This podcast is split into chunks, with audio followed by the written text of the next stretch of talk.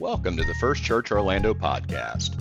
Here you will find recordings of weekly sermons, devotions, interviews, and seminar recordings from the First United Methodist Church of Orlando. For more information about First Church Orlando, please visit our website at firstchurchorlando.org or follow us on Facebook, Instagram, and Twitter. Now, enjoy the podcast.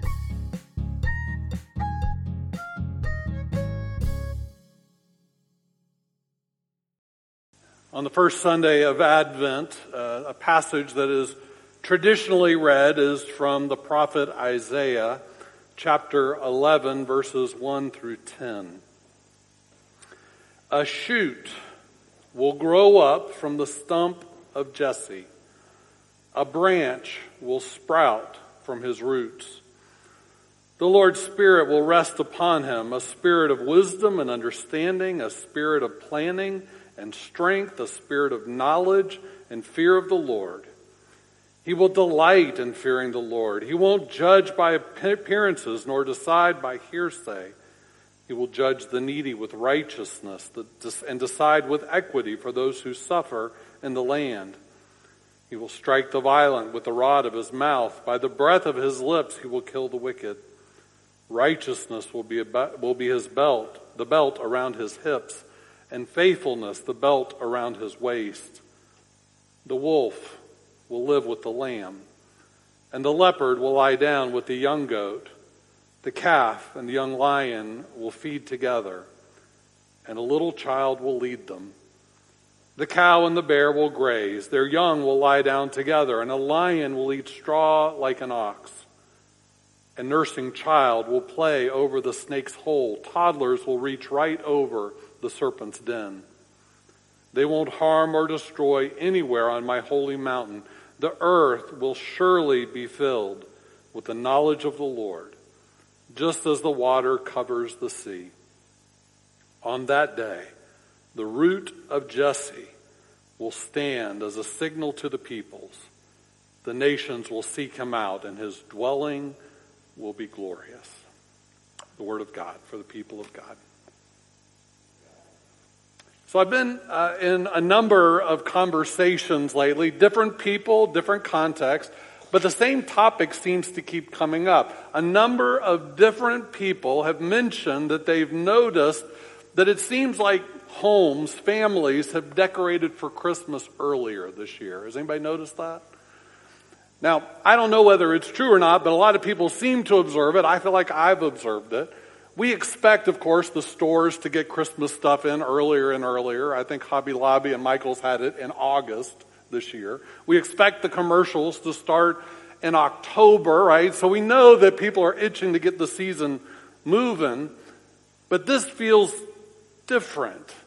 This feels more personal. If I'm going to interpret it, I would say that it looks like people are yearning for more of Christmas this year. Or maybe not just more of Christmas, but just more Christmas. More, as in longer. We just need it. And I can't help but wonder if any of that might have to do with just the trauma we've been through over the last couple of years with this pandemic. That maybe we just are a little more desperate than usual for some light and some joy and a reason to celebrate. Well, technically in the church it's not christmas yet. Even though hobby lobby started in august even though people in my neighborhood started it seemed like almost as soon as uh, halloween was over. Technically it's not christmas yet. In the church world christmas doesn't start until the 24th christmas eve and it only lasts for 12 days thus the song right? The 12 days of christmas Technically, today starts a different season, a season related to Christmas, but not Christmas. This is the season of Advent. Advent is four Sundays. Each Sunday has a theme. And Advent is that time of year that we try to imagine, we activate our imaginations and try to imagine what a world would have been like without Christ. We try to travel back in time with the people of the Old Testament to a time where people walked in darkness and longed for God to intervene. Advent does relate to Christmas. They're connected, kind of like the same way that Lent is connected to Easter. Advent means arrival. And so this is a season that we anticipate the arrival of Christ. We anticipate, we look forward to, we expect his coming at Christmas. Thomas Merton wrote, In Advent we celebrate the coming and indeed the presence of Christ in our world. We witness to Christ's presence even in the midst of all its inscrutable problems and tragedies. We witness to Christ's presence even in the midst of all of its inscrutable problems and tragedies. Well, we've been through a lot. And so maybe it's no surprise at all that we want more Christmas this year, more Christmas joy, more Christmas celebration earlier and hopefully for longer, perhaps. Now, this time of year, we read from the Old Testament. As we imagine a world anticipating the coming of a Savior, we turn to Old Testament prophets who spoke sort of mysteriously about a day in the future when God would move through a particular individual, a Messiah, an anointed one. I just read these words. The Lord's Spirit will rest upon him. We interpret that to mean Christ a spirit of wisdom and understanding, a spirit of planning and strength, a spirit of knowledge and fear of the Lord. He will delight in fearing the Lord. He won't judge by appearances nor decide by hearsay. He will judge the needy with righteousness and decide with equity for those who suffer in the land. He will strike the violent with the rod of his mouth. By the breath of his lips, he'll kill the wicked. Righteousness will be the, the belt around his hips, and faithfulness the belt around his waist. This is imagining someone who God would send who would move decisively in the world to bring about change. That the Messiah would come and usher in a new reality. But in this passage in particular, it almost seems as the Messiah's arrival comes as a surprise. Like we weren't really expecting it. The metaphor being a, a, new living branch emerging from what looked to be a dead stump. Isaiah 11:1. A shoot will grow up from the stump of Jesse. A branch will sprout from his roots. Jesse, of course, being the father of David, Jesus being a descendant of David. A shoot, a new branch, a living possibility will emerge from a dead stump. I don't know how many of you are from Orlando. I grew up in Orlando, uh, near Big Tree Park. I don't know if you know Big Tree Park on Thornton. Uh, I lived just a couple blocks away, so I spent a lot of my childhood riding my bicycle over to Big Tree Park and, and climbing in Big Tree.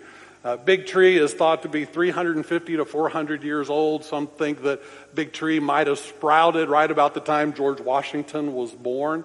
It's uh, the oldest tree in Orlando. It's enormous with branches climbing straight up high into the sky, but also a, ni- a lot of them nicely bowing to the ground so a, a young Vance could climb up in them pretty easily. And I did pretty often. 350 plus year old tree. That's an old tree.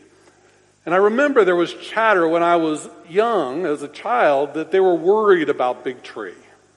They noticed that it was starting to decline and show some sign of disease. And so there were a number of mitigation efforts to keep Big Tree living. But I lived with that as a child thinking that one of these days they're going to cut this big tree down and how sad that will be. Now thankfully Big Tree is still alive. Maybe I'll take my grandchildren to play there someday, I hope. But you get that image, right? This great, big, glorious tree that you can enjoy. Imagine if it was cut to its stump because there was no life left in it. That's the image we're being given today. A shoot will grow up from the stump of Jesse. A branch will sprout from his roots. Now, oftentimes when you cut a tree down to the stump, it's dead. Right? That's why you cut it down. The tree is dead. And sometimes, even if the tree isn't dead, that's the final blow. You cut it down. That's all there is. But sometimes, and maybe you've experienced this, sometimes you can cut a tree all the way down to the stump. But if there's sufficient life still in the roots, what happens? The tree comes back. Well, sometimes we pay to have the, the stump ground, right? So that it doesn't come back. But the possibility is there. If there's life in the roots, surprisingly, it seems like a branch will grow from the old trunk, the old stump. Now, this is just a metaphor. We don't actually have in the Old Testament a, a stump somewhere that came back to life. This is just a metaphor, right? But the metaphor is meant to, to kind of awaken, it's meant to symbolize the despair of the situation. In this time of history in the Old Testament, in the days of Isaiah, the people of God, Israel, had been struck down. They had not been faithful to God. They had been warned. And then came this invading army, the Babylonians, that destroyed them, captured them, pulled them away as slaves to foreign lands. The stump is a symbol of despair. Hopes and dreams were lost. They died. What, what they thought was possible for God's chosen people, the Israelites, now seemed lost forever. But one of the things that we should always know, anytime we're talking about God, anytime that we're having spiritual conversation, that when what we see looks like a dead end, when what we see looks like death, when what we see looks impossible, is a great moment for God to do something we'd never expect. Spiritually speaking, there's always more going on than we can see with our naked eyes. John Claypool was an Episcopal priest who lost his son. He wrote a book on hope, and reflecting on that loss and hope, he writes Humanly speaking, despair is presumptuous. It is saying something about the future that we have no right to say because we have not been there yet and we do not know enough. Week before last, I went to a, a memorial service at Stetson University. Uh, just the last couple of weeks, uh, a young woman, a Methodist, uh, took her own life at Stetson on a Sunday morning. And so I went to be there for the memorial service. Our campus minister uh, gave the, the message. And she said something that was deeply profound. She said, There are no answers to explain why this young woman did this. There are no answers that will make this feel okay. There's, no, there's nothing redeeming about her death.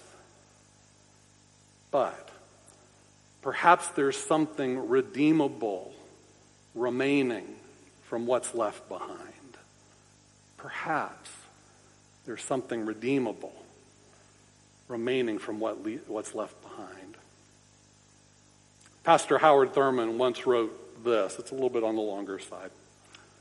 All around us, worlds are dying and new worlds are being born. All around us, life is dying and life is being born.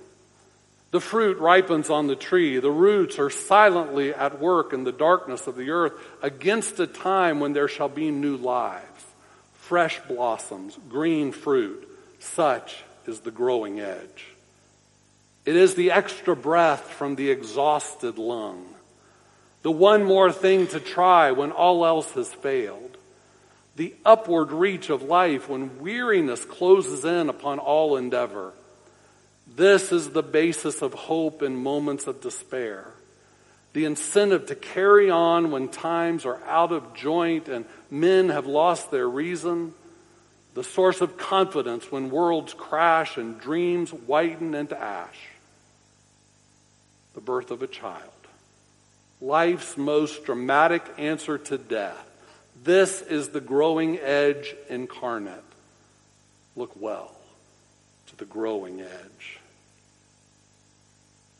I wonder what's the growing edge in your life? The growing edge is that, that unexpected place where God can move, the place we've given up on. What's the growing edge in your life? What's the growing edge in my life? or First Church, as we look to a new year and as we strive to kind of work our way out of all the ways this pandemic has impacted us as a church, what's First Church's growing edge? Are we looking for the growing edges where only God can work? A shoot will grow from the stump of Jesse, a branch will sprout from his roots. As I mentioned before, each Sunday of the four Sundays of Advent, there's an assigned theme. Today, the theme is hope. Hope is one of those words we know, but in a spiritual context, has, I think, a much deeper meaning. Hope is forward looking. Hope looks toward what can be, beyond what currently is a stump, no life, but the possibility of a branch emerging. Hope is about desire, it's about longing, it's about hunger, it's about passion. Hope anticipates what can be, it expects what can be. In fact, I would say that's a pretty good definition of Advent a season of expectation, knowing that Christ has already come, and we look to his coming with hope. Hope imagines, hope dreams, hope envisions. Unfortunately, hope often must be born and is often tested in times of darkness. Mean, if we're not going through a struggle, why might we hope? Romans 8, 24 through 25 says, We're saved in hope. If we see what we hope for, that isn't hope.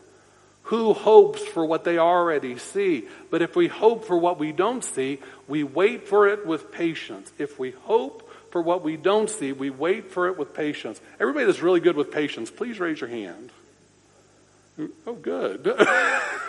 I nah, that was that was not real. I'm terrible at patience. I'm terrible at people come to me t- teach me how to be more patient. Like, no, never ask for that. Because patience only comes through hanging on through struggle. Hope and patience is hard. How many of us have grown impatient with this pandemic? Like, I'm tired of waiting, right? I'm tired of waiting for life to get back to normal. Heck, I got impatient just trying to do a little Christmas shopping last night for about an hour, right?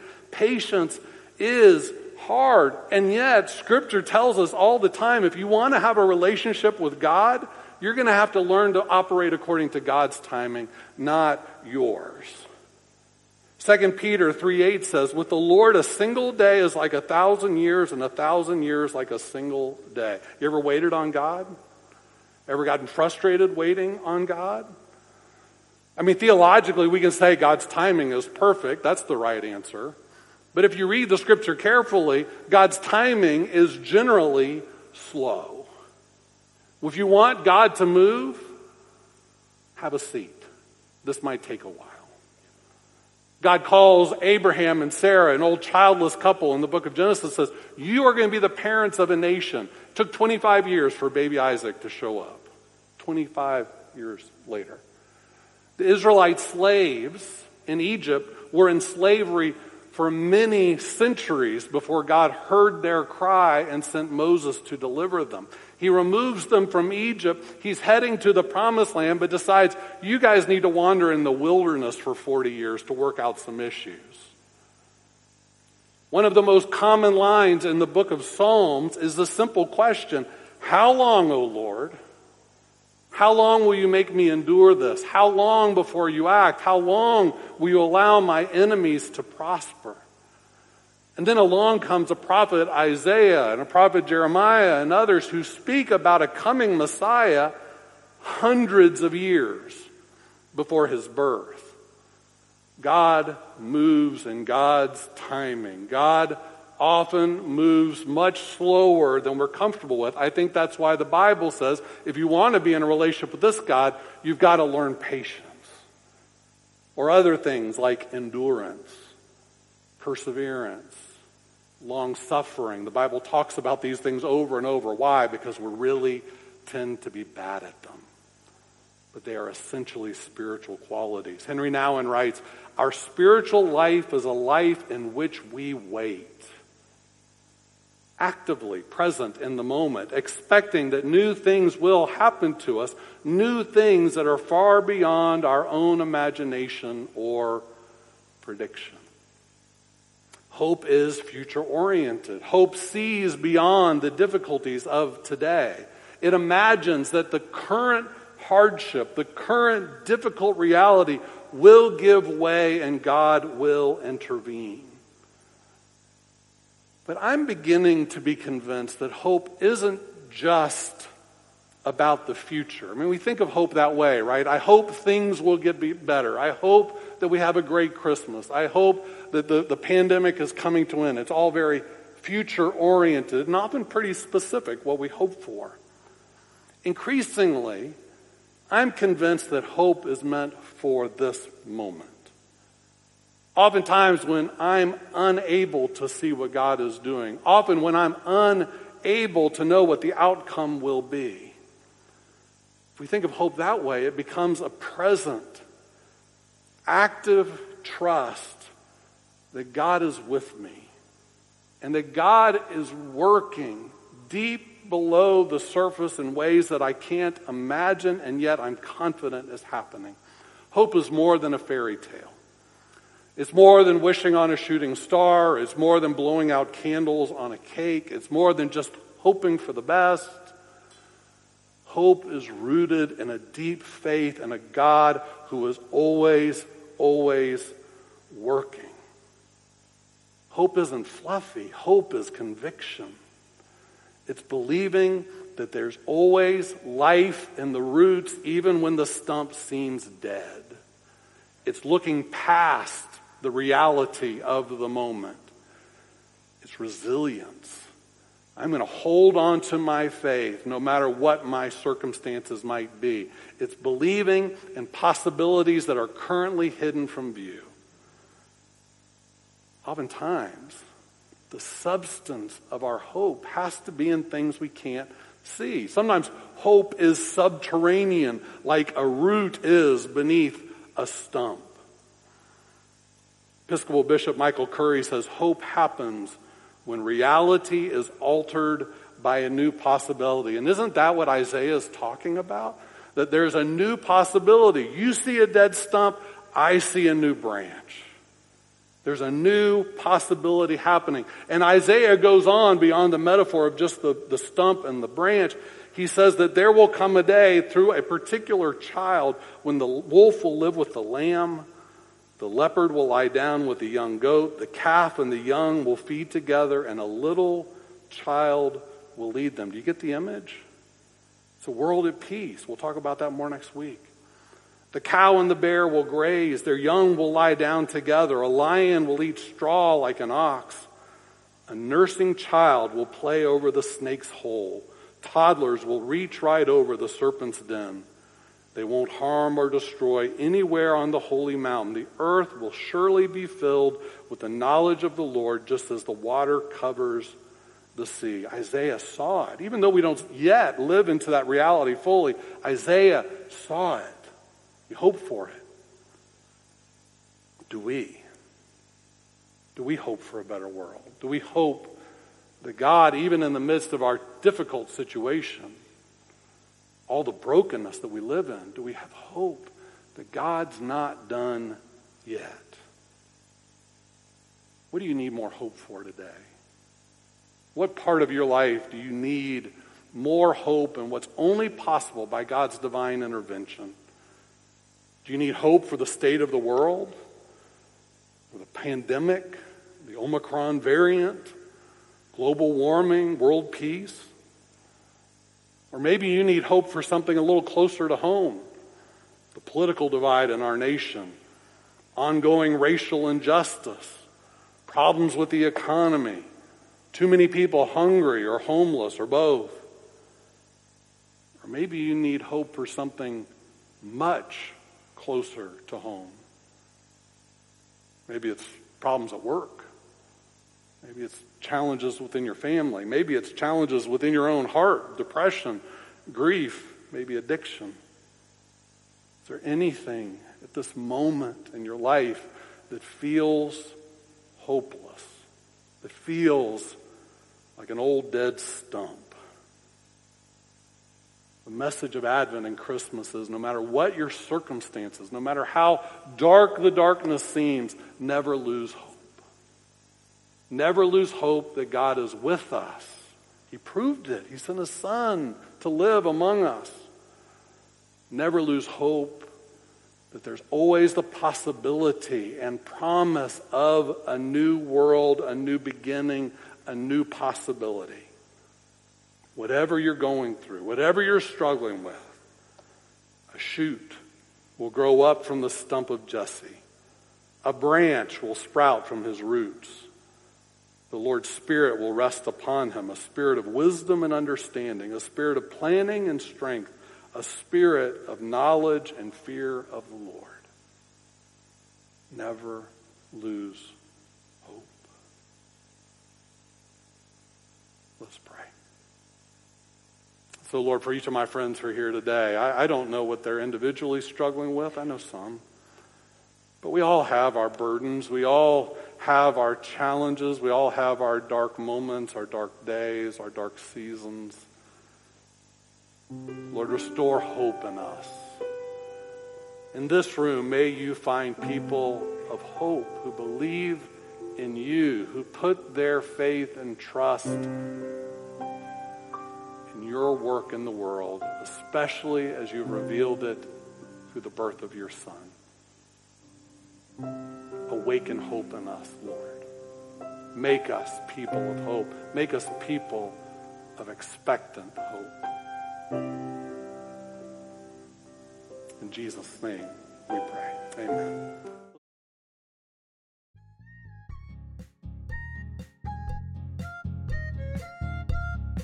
We hope you enjoyed the podcast and that you will listen again in the future. If you enjoyed today's message, we hope you'll subscribe to our podcast on your favorite platform and share it with others on social media. For more information about First Church Orlando, please visit our website at firstchurchorlando.org or follow us on Facebook, Instagram, and Twitter. If this podcast is a valuable resource to you, we invite you to give to this ministry by making a financial contribution at firstchurchorlando.org forward slash give. Now, may the Lord bless you and keep you. May the Lord make his face to shine upon you and be gracious unto you. May the Lord lift up his countenance upon you and give you peace.